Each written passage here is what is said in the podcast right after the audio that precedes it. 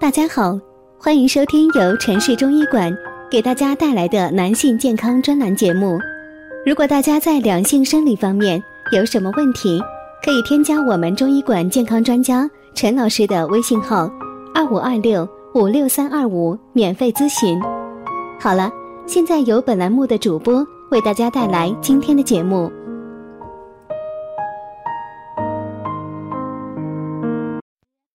持久性做深蹲，每天一百个，双脚分开，脚是平行着好还是外八字好？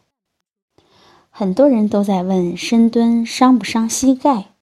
可以说，任何动作都有损伤的风险，关键是如何减少这种风险。深蹲是一项基础性的训练。是很多运动员和健身爱好者必做的项目之一，也是人类最基本的动作之一。做深蹲最主要的是动作的正确性，刺激臀肌和大腿肌肉力量的协调性。那么，如何做好一个深蹲呢？首先，双脚开立，与肩同宽，或者略宽于肩。躯干挺直，腹肌绷紧，以髋关节为轴进行下蹲。根据个人情况，下蹲的幅度可以是半蹲或者全蹲。重心放在双脚脚后跟中间。起来时保持身体躯干的稳定，用臀肌的力量站起来。注意不要出现屁股眨眼的动作。所谓屁股眨眼，就是下蹲的过程中骨盆后倾了。这里所说的以髋关节为轴，就是以髋关节为主导。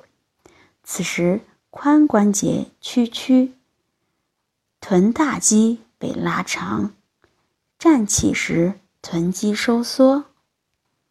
那么做深蹲，双脚平行或者是外八字，并不影响。最主要的是要注意以下几点：第一，就是膝盖不能超过脚尖。虽然有不同的说法，但是一般来说，膝盖不要超过脚尖。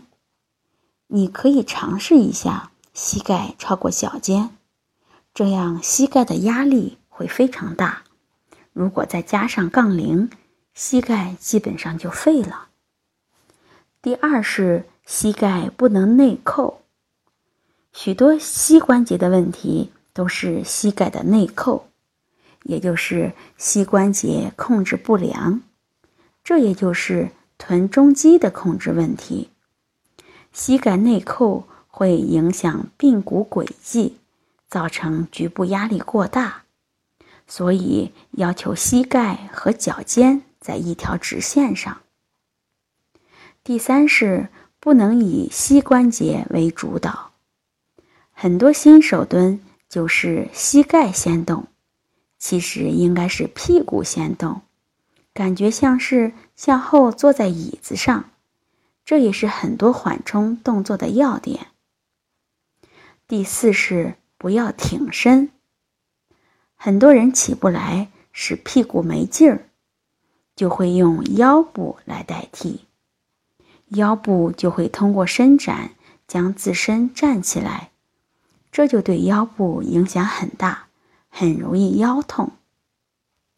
那么我们一开始说做一百个深蹲，其实倒不如做几次大重量的深蹲。但是首先可以进行。徒手无负重的深蹲，要把动作做对了。一百个深蹲虽然有一定的好处，但是负荷太小，只能练习耐力。建议增大重量，进行杠铃深蹲，一定要在专业教练指导下进行。如果大家在两性生理方面有什么问题，可以添加我们中医馆健康专家陈老师的微信号：二五二六五六三二五，免费咨询。